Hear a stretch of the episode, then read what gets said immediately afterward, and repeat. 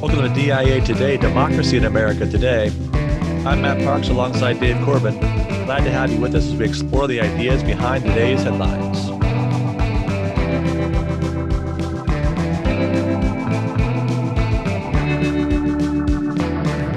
Hard to believe it's December, Dave. Christmas around the corner.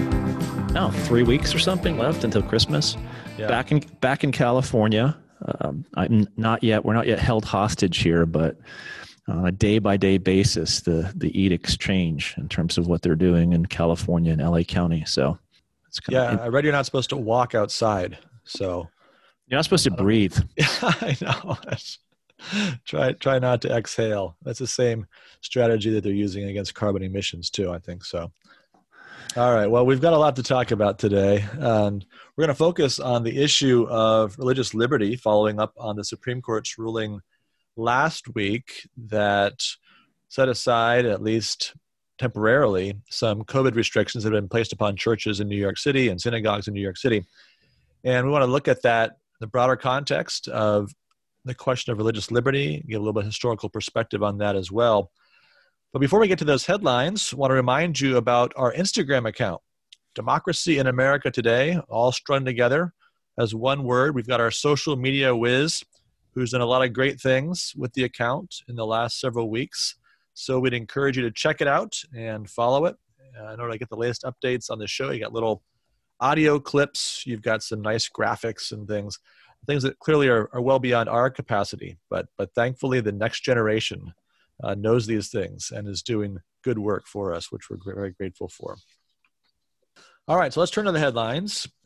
You can be forgiven if you weren't paying attention to the political news the day before Thanksgiving. But on that day last week, in a five to four decision, the Supreme Court supported a First Amendment challenge by the Roman Catholic Diocese of Brooklyn and two Brooklyn synagogues to restrictions that limited attendance at indoor religious services to 10 people in so called red zones, where COVID activity was the highest, and 25 people in orange zones, which was the next most serious designation in Governor Cuomo's schematic, regardless of the size of the building or the mitigation measures that might be in place or would be willing to be adopted.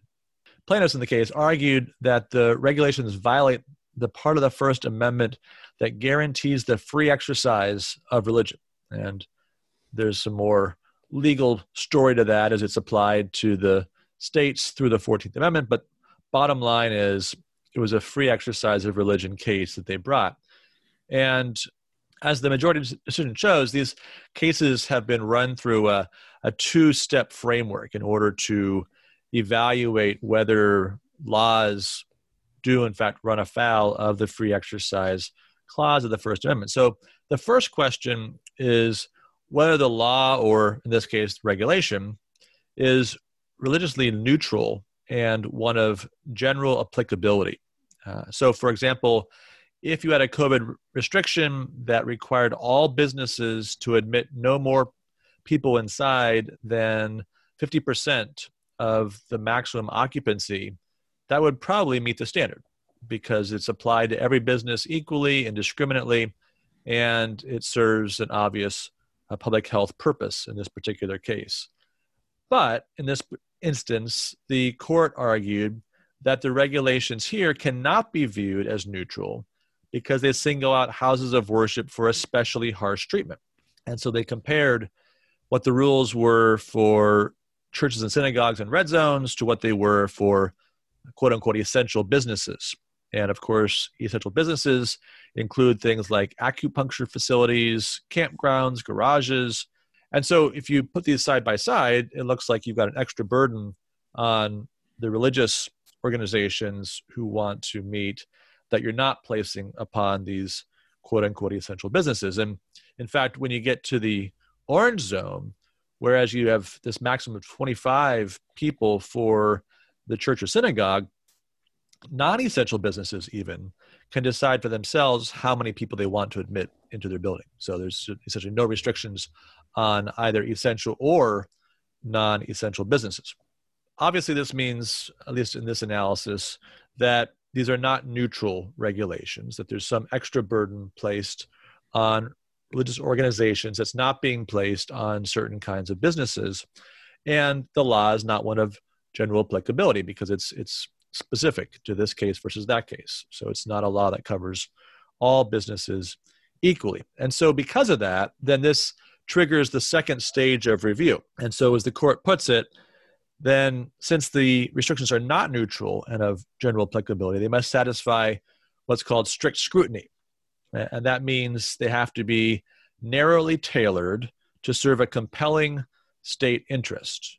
So, both those things, both narrowly tailored and serving a compelling state interest. And the court came to the conclusion there was certainly a compelling state interest in limiting the spread of COVID 19. Obviously, uh, a global pandemic is, is something that a, a government has a reasonable desire and even obligation to try to stop to the degree that it's able to do that. But if you looked at these regulations, the majority concluded that they're not narrowly tailored, that they're far more restrictive, they said, than other restrictions they looked at in, in earlier cases, um, tighter than those that had been adopted by other jurisdictions, which had had similar difficulties with, with COVID, and also were more than was required by the, the need to limit the spread of COVID. And so, for example, everyone recognized that the churches and synagogues in question had not had spreading cases within their congregations despite having opened over the summer for services. And so the argument was, in essence, that this was more restrictive than was necessary given the actual track record of these particular plaintiffs. So that's the overall structure of the court majority's opinion. Now, Neil Gorsuch, Justice Gorsuch, went further. Uh, he wrote a concurring opinion and essentially argued that what was going on seemed to be a bias toward secular things. And he, he cites the language of Governor Cuomo, who talks about why laundry and liquor and travel and tools are essential while religious services are not. And Gorsuch is concerned that actual First Amendment protected activity is being given less prominence by New York State and by Governor Cuomo in this particular case, and that businesses that, that deal with matters of, of secular concern have been elevated in their status and given fewer restrictions. So it seems that, at least as Gorsuch is framing this, that what we have is this emphasis on our material needs right, rather than our spiritual needs. Yeah, I mean, I, I think that the whole issue here boils down to, and you might get to this anyway, this this question of essentiality and um, human choice. And you know, I, I think that what kind of annoys the religious believer is the sense that you know some you know on the court uh, of a secular humanist bent do not understand worship as essential to to one's being. And and place as a barrier to that mere life and securing life as essential and i mean you mentioned this last week the you know, we, when we celebrate Thanksgiving, right, we're doing something that really kind of celebrates, uh, goes back 400 years, right, to, to the Mayflower. So can you imagine, right, you know, the authorities saying in Leiden as the ship is about to depart, well, is it really essential that you leave right now and cross this ocean? Right.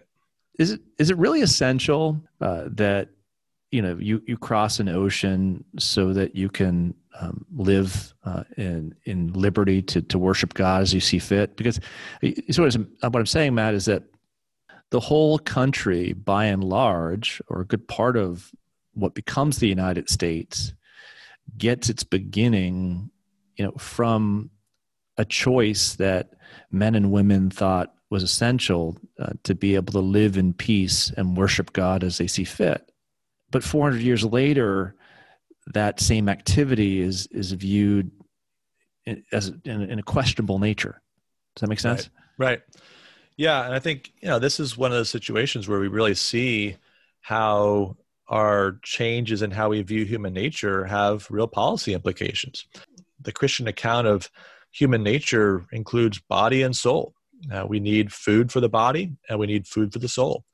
And there's important things that have to be provided to keep bodily life going. And there's no reason why we should denigrate those things. I mean, it's essential, truly essential things. We have to have food, we have to have basic shelter and provision of those kind of things. But we can't ignore the fact that human beings are more than the mere material, that we have a duty and privilege of worshiping the Almighty God who made the universe and, of course, who supplies all those material needs as well by his bountiful provision for for all people.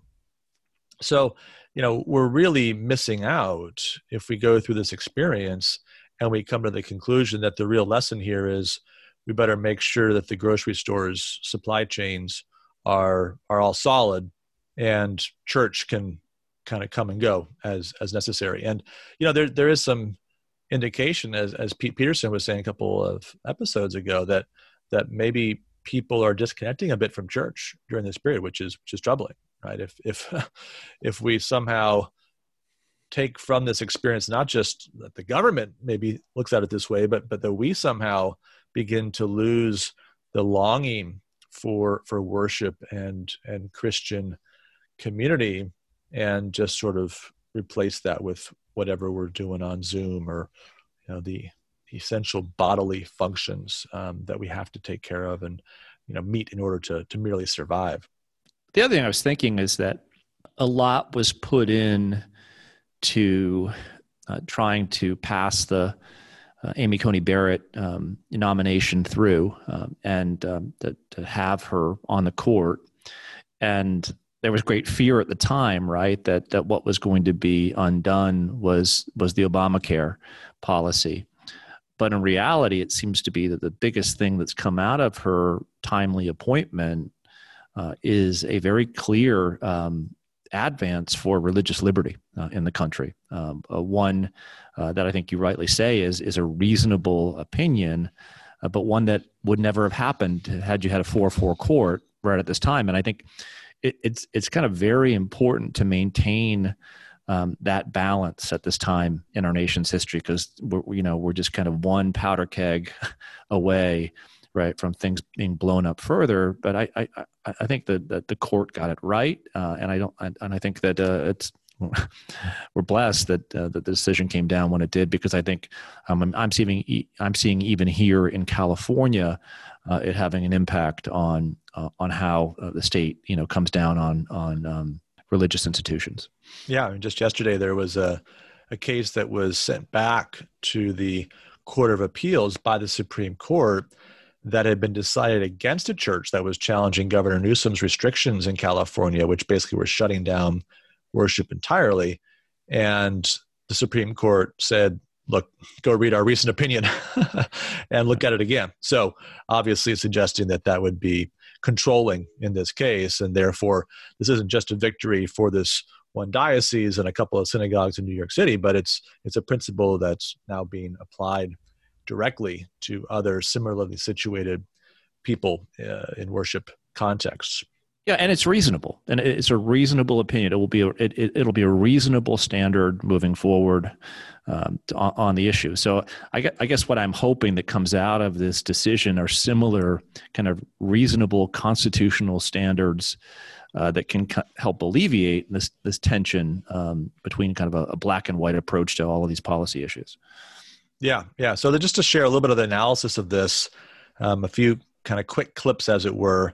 So first, Andrew McCarthy writing at the Hill, and really picking up on the observation you made about the fact that now Amy Coney Barrett's on the court and the significance of that in this particular five-four vote, but then trying to look at that in a broader the broader lens, he says the trajectory is shifting away from deference to autocratic executive power and toward the Constitution's protections of core liberties the separation of powers, and the Bill of Rights.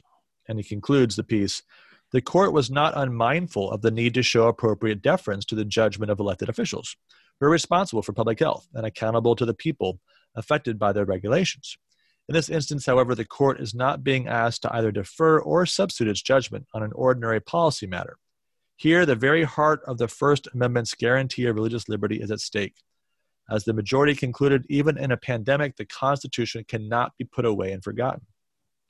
And that makes all the difference. As the court's liberals recognize only too well, when a case involves some right they've managed to derive from penumbras mystically drifting from the Constitution's emanations, it should not be our burden to defend our entitlement to core liberties. It should be the government's burden to prove that they must be denied, and courts should eye such claims with skepticism. So McCarthy projecting a new way of thinking about the balance between liberty and government authority and suggesting that this court may very well return to the founders' understanding that these core liberties are meant to be restrictions on government action, and that again, the burden of proof is on the government that wants to perhaps limit those liberties, that it can demonstrate that it has a compelling reason, that it's not actually striking at some essential liberty, even if it turns out that restricting its powers is inconvenient in some ways or or prevents it from accomplishing some purpose that it finds compelling and important. Now, on the other hand, we have retired Harvard Law professor Laurence Tribe and Columbia Law School professor Michael Dorf, uh, who argued that the court got it wrong, first of all, because they had the wrong comparison, that rather than comparing essential businesses to churches, they should have been comparing churches with theaters, and that churches had similar or, or better status under the, the red orange criteria than those theaters. And so they argued that the court should have looked at that comparison. But then they took the Neil Gorsuch concurrence and really ran with it. And so this is how they conclude the piece. After introducing his foreign policy team last week, President elect Joe Biden proclaimed that America is back. In important respects, that will be true come January 20th. But at the Supreme Court, America is increasingly unrecognizable. Our court that affords no protection to unenumerated rights to bodily integrity and privacy. And of course, he has in mind abortion there, principally, while simultaneously eroding the separation of church and state, which they argue this decision does by, they argue, preferring churches to other secular organizations would look less like our familiar institution and more like the highest judicial authority of a place like Gilead, the theocratic and misogynist country in Margaret Atwood's dystopian The Handmaid's Tale. So, so maybe The Handmaid's Tale is is on the way back after all, Dave.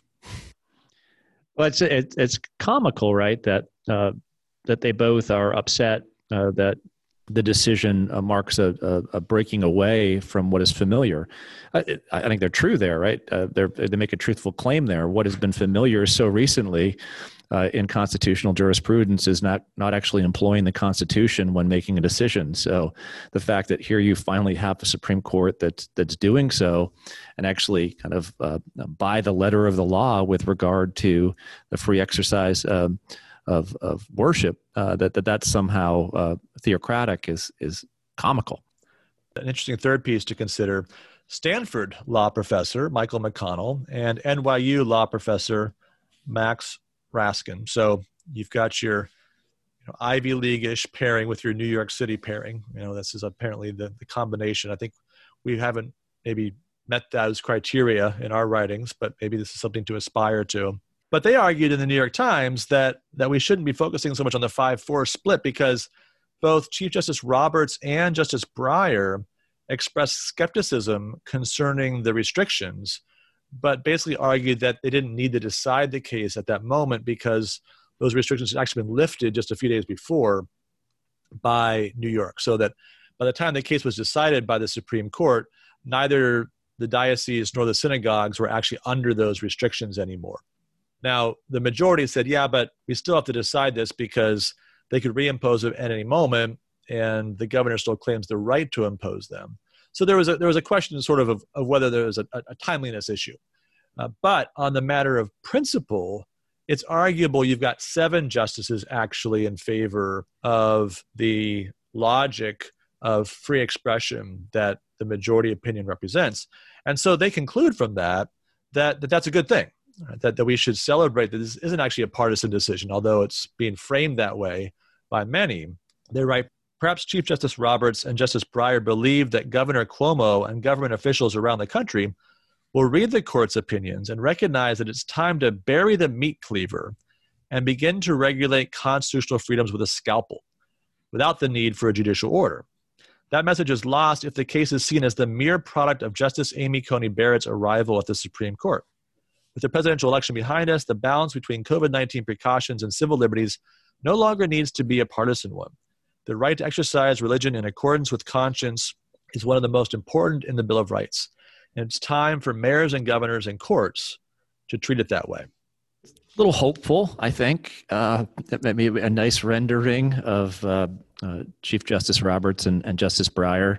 Um, I, I, think that, um, that Governor Cuomo and uh, and individuals like him, like Governor Newsom and, and others, um, for them to put down the meat cleaver uh, may be impossible, uh, uh given uh, what they think of of uh, their powers and, and how they ought to um, use them.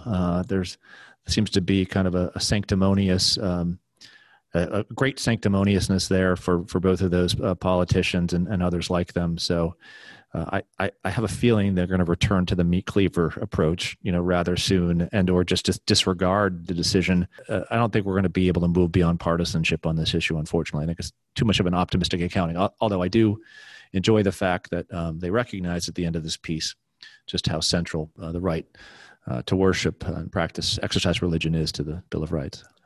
Yeah, I think that that is important, right? That that that can't be a partisan issue. We may still have partisanship over COVID restrictions, and you know Joe Biden coming out and saying he's in favor of hundred days of of masks for the first hundred days of his administration. But whatever the the logic and hashtag science behind that might be, you know, it, it's it's a good thing if some people on the left, who really you know historically a lot of defenders of civil liberties have been on the left if if they recapture that affection for not just some parts of the First Amendment, but all of the First Amendment, and can make common cause with people on the right in defense of religious liberty. And I think all the more so as, as we look forward to a Biden administration at this point, because we have to remember where we were at the tail end of the Obama administration. Right. So the last major case involving religious liberty was the Obergefell decision in 2015, which established the right to same-sex marriage. And you know, the opinion, majority opinion, was, was quite ominous. Justice Kennedy, at that point, writing for the majority, said that people that disagreed would be able to still teach their principles. But he made no mention, as Justice Roberts pointed out in dissent, of practice and so, really, free exercise, right? If, if free exercise is just teaching something, then it's not really for the free exercise of the US Constitution, and it's not really an adequate protection for religious liberty. And, and you may recall that during the oral arguments in the Obergefell case, the Obama administration Solicitor General admitted that the nonprofit status, the tax exempt status of religious organizations that were against same sex marriage might be in jeopardy if this Supreme Court decision were decided in favor of a right to same sex marriage, as, as of course it was. So you know, that hasn't obviously been something that was pressed by the Trump administration. But with a new administration coming in, we may see efforts on the executive branch, at least, to move in this direction. Now, maybe we'll have some resistance by the court. Right? So we'll see how that plays out. But but this is a, a timely reminder, I think, of the need to maintain momentum, forward momentum on the protection of religious liberty as this new administration comes in. That you know, last last we met these players, they were moving in a very different direction. Yeah, I just go back to Amy Coney Barrett's acceptance speech. That was just a, a beautiful lesson in in constitutional jurisprudence as to uh, the, you may have policy differences, but if you want something else to be in place, you pass it through the legislature. But as far as the court is is involved in in any kind of policy decision, it's involved at a constitutional level through the right reading uh, of the Constitution itself. So I I think this is just kind of a this is a beautiful moment in American history that you know we finally have a court uh, that is going to employ uh, that you know constitutional uh, jurisprudence uh, to these matters, and I, and I imagine it will have um, uh, it will have an influence over um, uh, similar decisions like this uh, mo- moving forward. That uh, there'll be more policy in which uh, a religion is, is read out of the Constitution, uh, religious protections are read out of the Constitution by policymakers, where the court will say, no, you can't do that. Now, to give a little more historical context, we're going to turn to our required readings. So, Dave, what do you have for us this week? I want to start out by um, reading from uh, the Westminster Confession of Faith, uh, the original 1647 edition, um, chapter 23 deals with the civil magistrate. And um, here, part one God, the supreme Lord and King of all the world, hath ordained civil magistrates to be under him over the people for his own glory and the public good. Uh, and to this end hath armed them with the power of the sword for the defense and encouragement of them that are good and for the punishment of evildoers. So, here, kind of a clear statement that uh, the civil magistrate has been ordained by God uh, to uh, think and defend, think of and defend through the power of the sword uh, the common good. And then a third part that kind of builds off of this idea the civil magistrate may not assume to himself the administration of the word and sacraments or the power of the keys of the kingdom of heaven. Yet he hath authority, and it is his duty to take order that unity and peace be preserved in the church, that the truth of God be kept pure and entire, that all blasphemies and heresies be suppressed, all corruptions and abuses in worship and discipline prevented or reformed, and all the ordinances of God duly settled, administrated, and observed for the better effecting whereof he hath power to call synods, to be present at them, and to provide that whatsoever is transacted in them be according to the mind of God. Uh, so there's a uh, there's an area there, right, that what the, the civil magistrate cannot take part in, but the civil magistrate, right, uh, in this confession is given quite a bit of authority uh, over matters within the church itself. So when it, when you read through this and, and you're thinking about this this time period right of the middle of the 17th century first thing that you have to recognize right is that europe has just kind of gone through these series of religious wars the 30 years war right uh, in which um, uh, the whole continent has, has been you know torn to shreds. And at the same time that this confession is drawn up that that kind of grants uh, the civil magistrate power over these matters within the jurisdiction uh, of, of, of that nation state or that civil body. Thomas Hobbes uh, is writing the Leviathan, in which he's also kind of clearly hoping and, and projecting that the state uh, or the sovereign uh, would, would hold a greater amount of power over the affairs of, of mankind. Uh, so, uh, for those of you who've read the Leviathan, right, that that the, the state uh, comes into being and sovereign power is assigned uh, so as to um, draw men out of a state of nature and provide a greater amount of peace and security uh, for for all living within a political community. But Hobbes says that the power of the sovereign uh, extends uh, to more than merely keeping the peace of society. Uh, the power of the sovereign um, uh, can be so great that uh, the, the sovereign can judge what is necessary for the peace, what doctrines are to be taught to keep the peace, but then, moreover, the right of making rules to keep the peace.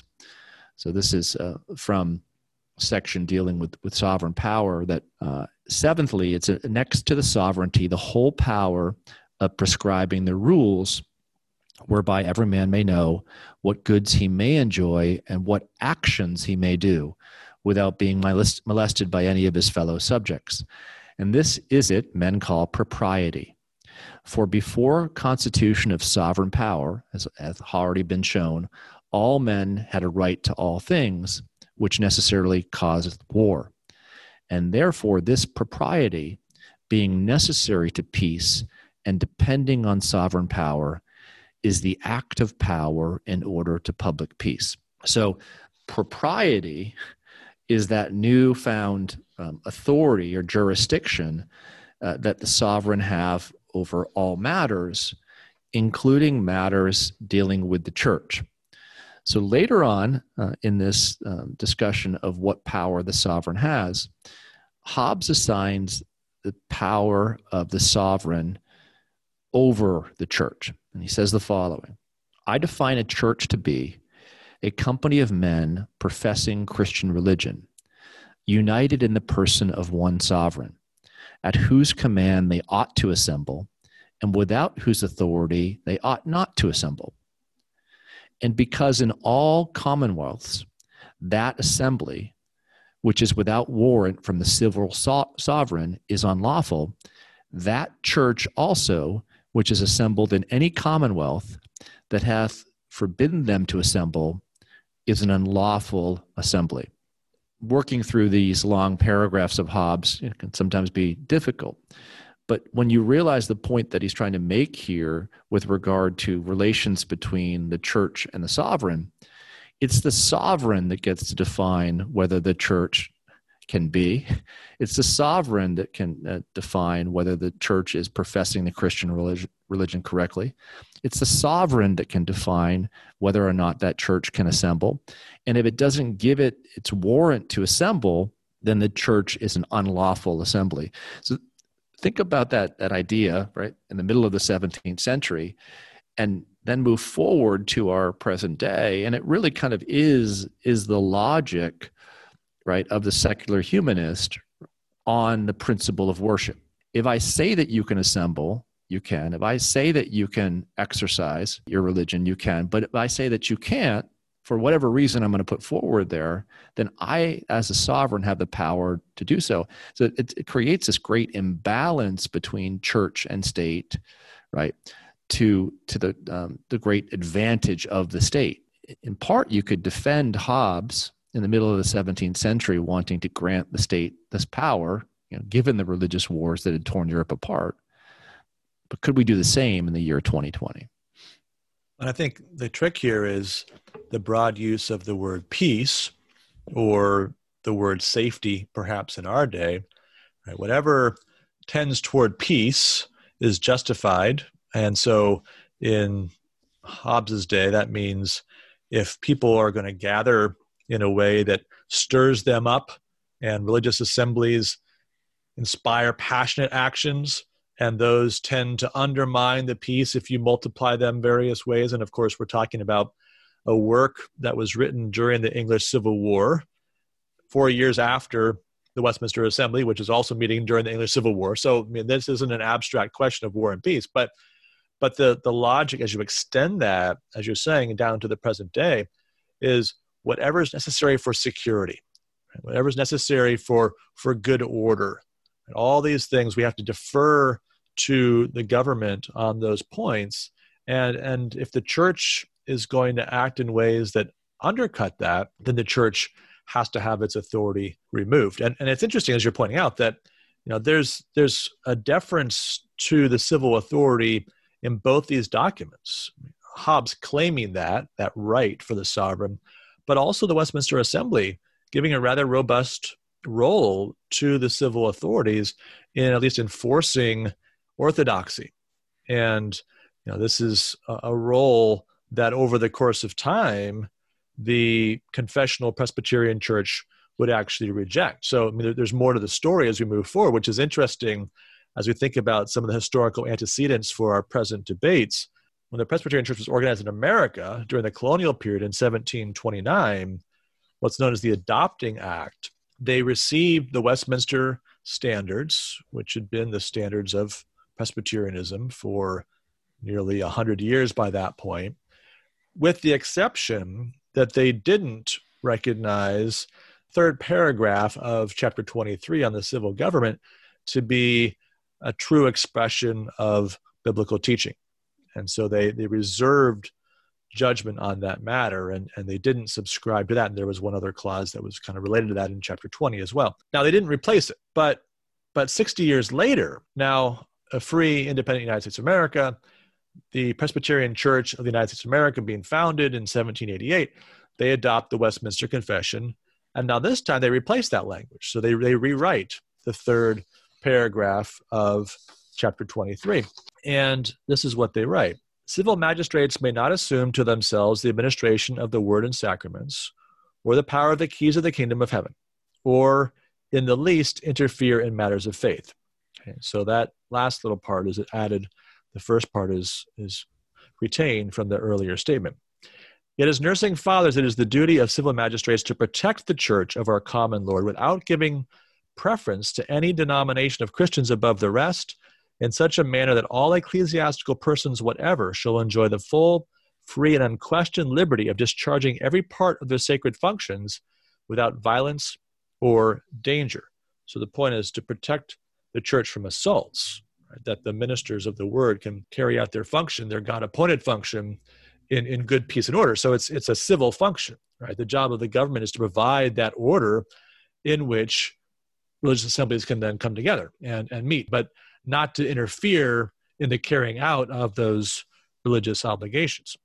that same, I mean, this this language is amazing. In that same paragraph, that they go on to write that it is the duty of civil magistrates to protect the person and good name of all their people in such an effectual manner as that no person be suffered either upon pretense of religion or of infidelity to offer any indignity, violence, abuse, injury to any other person whatsoever. So here, once again, the, the protection. Um, uh, protections put into place uh, for for worship, and then this last part of it, and to take order that all religious and ecclesiastical assemblies be held without molestation or disturbance. Right. So that's the exact opposite of the Hobbesian position, isn't it? That the point is to preserve the freedom of the church to meet rather than to tell the church when it can and can't meet. Correct. So it's interesting, right, that that's adopted at the end of the 18th century. You said 1789. So that, that's adopted at a time where the Constitution uh, had just been uh, framed and, and, and put into place, uh, and the Constitution, of course, w- with the Bill of Rights. So we're talking about kind of a, a simultaneous statement on the matter uh, uh, from the church and then from a state that is supportive of, of, of those same measures, correct?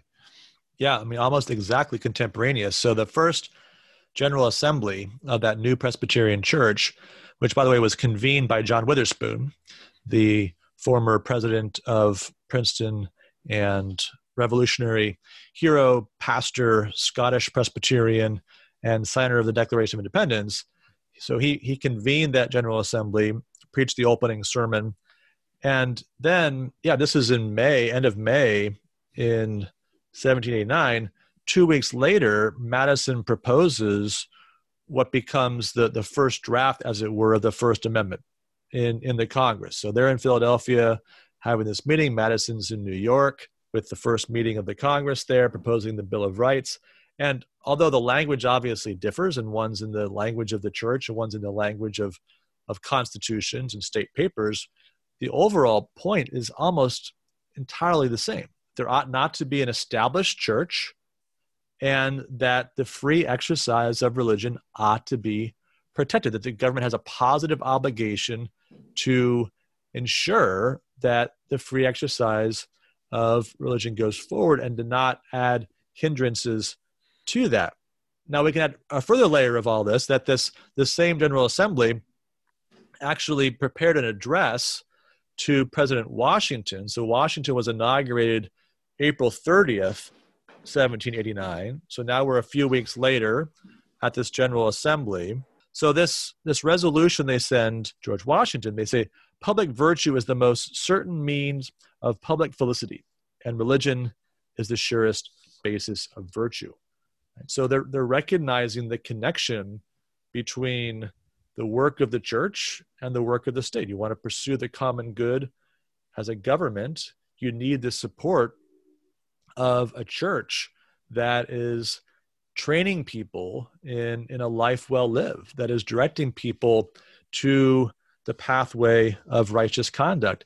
And then washington responds he writes back again it's it's this perfect parallel where where he puts in the language of a political leader something very very similar to the language that that general assembly had sent to him. So he writes while i reiterate the possession of my dependence upon heaven as the source of all public and private blessings, I will observe that the general prevalence of piety, philanthropy, honesty, industry, and economy seems, in the ordinary course of human affairs, are particularly necessary for advancing and confirming the happiness of our country. While all men within our territories are protected in worshiping the deity according to the dictates of their consciences, it is rationally to be expected from them in return that they will be emulous of evincing the sincerity of their profession by the innocence of their lives and the beneficence of their actions. For no man who is profligate in his morals or a bad member of the civil community can possibly be a true Christian or a credit to his own religious society. Right? The, the, the nation needs a strong church. The, the, the government doesn't have an interest in controlling the church. The government has an interest in encouraging the church and in maintaining that, that security that allows for this free expression of religious faith and, and all the, the things that follow from that as, as Christians engage in loving their neighbor and loving God in the normal course of their activities. So you have the example uh, prior to uh, Hobbes uh, and and these religious wars in the first half of, of the 17th century, uh, in times of uh, of the assumption of power by the church over the state.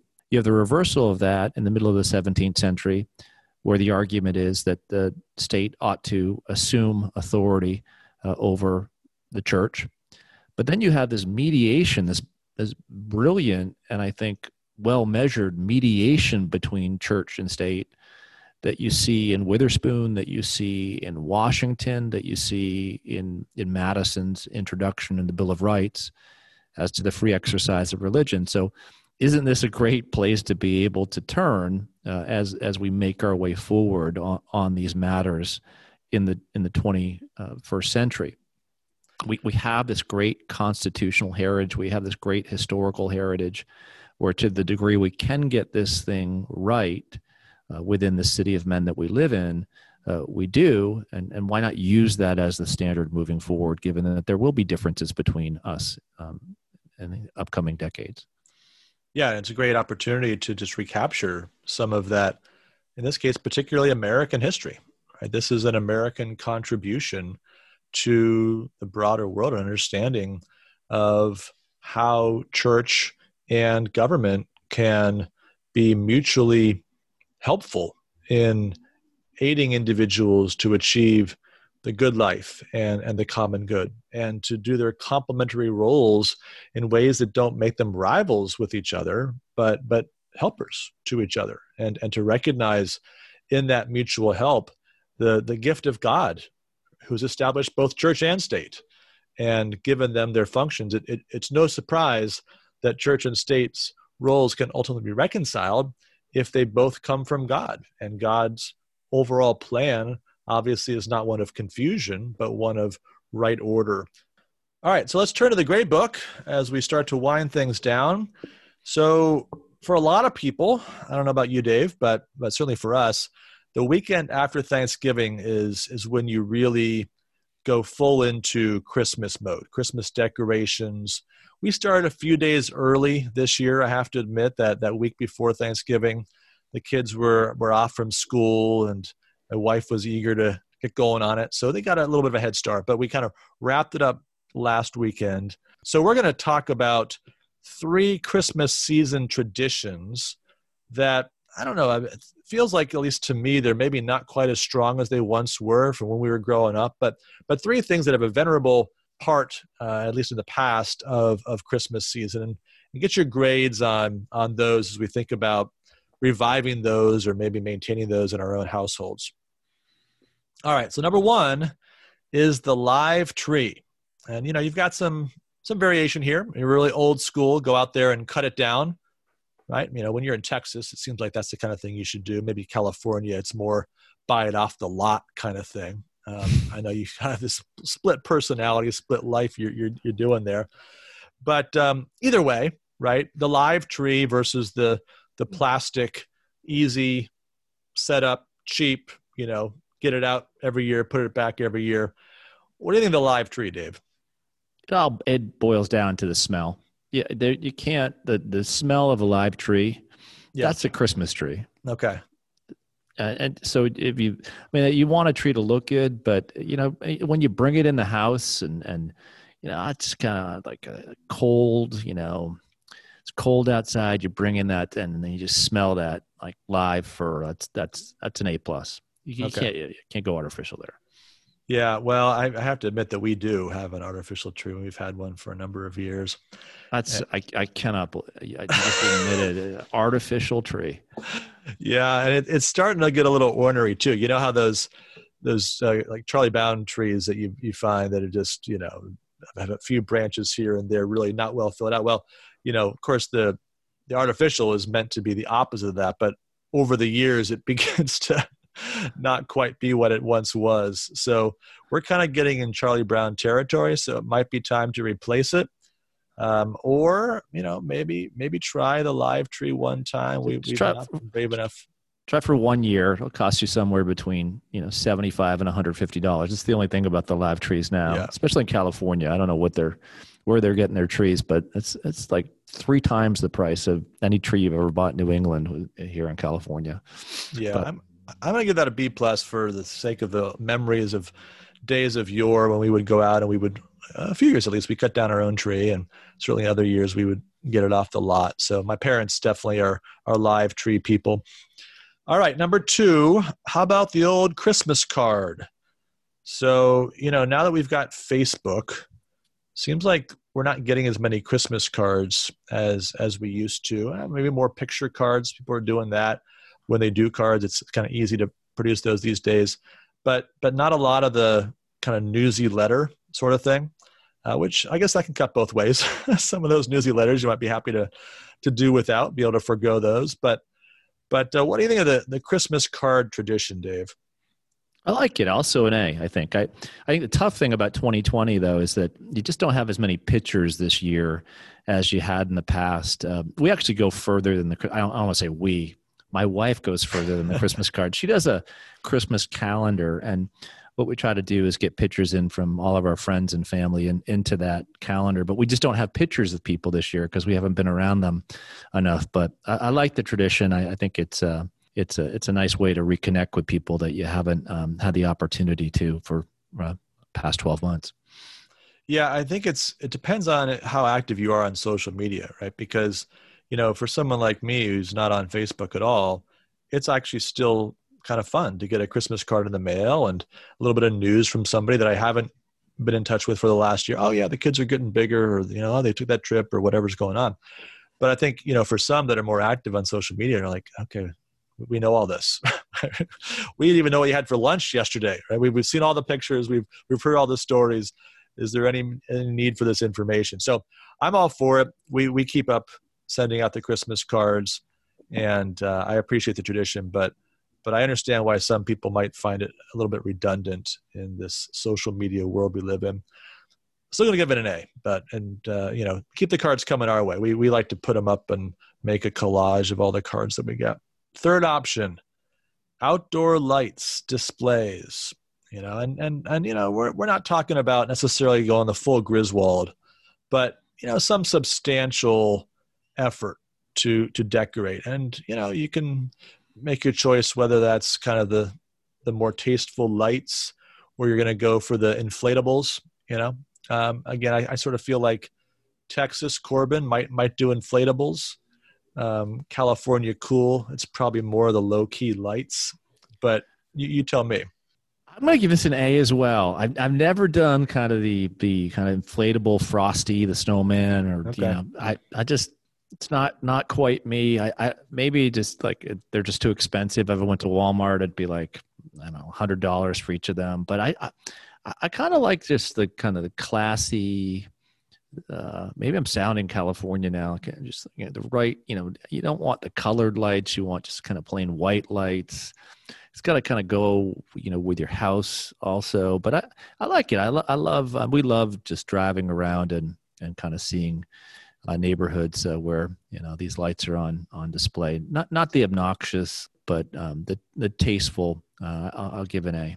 Yeah, yeah, we like that too. It's one of our Christmas Eve traditions drive around the neighborhood, and we've got we've definitely got a few houses that are pretty into it, and you know it's kind of a mixed bag. Some of them do the kind of weird uh, hybrid. Here's a manger scene next to Frosty, next to Santa Claus, and you know they're all mis you know mishmash kind of display. But you know it's at least it's bright and uh, shows a little bit of the the spirit of the season. My wife does a really nice job. She's always got some nice light displays, kind of wraps them around the the railing on our front porch, and it looks good as you're kind of driving along, walking along. So I'm going to give that an A2. Appreciate the effort. You know, growing up, we would always have a a, a larger tree in the front yard, and the question was, how many years could you, as that tree grew, you know, could you keep stringing the lights all the way up before you had to go to the spotlight? And they they finally cut the trees down and then they replaced it and now we're at the point again where my dad's saying ah, i'm not sure i'm going to be able to keep doing the strings. It's going to be spotlight soon again for this new tree. So the the life cycle of the of the tree in the front yard. But you know you make a good effort for as many years as you can until it becomes more dangerous to put those lights up and then the spotlights come out again well as always we're going to end the show with the tocqueville's crystal ball those of you who listened last week know there was a real special appearance by two of the Corbin kids who showed that, well, the apple doesn't fall too far from the tree. Unfortunately, they were one and four. And so the Corbins now cumulative record 16 and 34. Uh, I was I was four and one, had a pretty good week, and so I'm up to 28 and 22. But you know, Dave's mentioned that uh, he's heard rumors that there's some people out there that are basically just taking the Corbin picks, flipping them around, and turning this into a real money making machine. And so, so we thought a little little inspiration from pop culture as we get going for our picks today. Every decision I've ever made in my entire life has been wrong. My life is the complete opposite of everything I want it to be. I wouldn't say that about your whole life, Dave, but it might picks. be fair to say that about your picks, uh-huh. right? So, so, so here we go. With that encouragement, here we go. We've got number one, Texas A&M at Auburn. So A&M seven point favorite. They're the number five team right now, trying to get into playoff position. Auburn always a tough place to play. What do you think? So usually I, have got to do the opposite of of what I, I would would think. Okay. I, I, would think Good. that Texas A&M should be able uh, to to cover, but so I'm going to go with Auburn, Auburn, because I've got to choose the opposite. So um, yeah, Auburn there. So we'll see. All right, yeah, where I'm going to go five and zero oh this week. So. Uh, we'll, we'll see. Uh, that, that, may very well be the case because I was choosing Auburn too. So now you're definitely on the right track because you're just borrowing my picks, um, okay. having been somewhat more successful than you on this.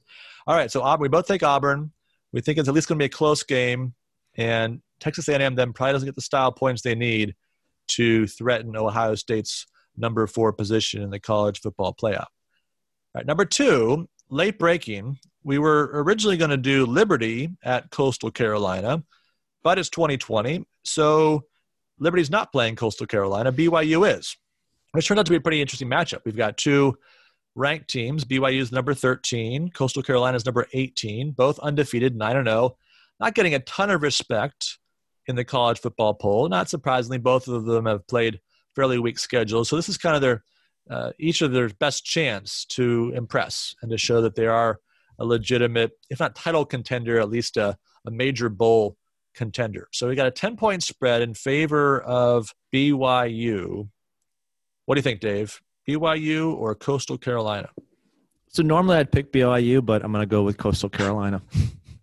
once again, I, I, think BYU should be able to take this. I think it's the better team, but yeah. why why go with what I think? Go with the opposite of what I think. Coastal okay. Carolina.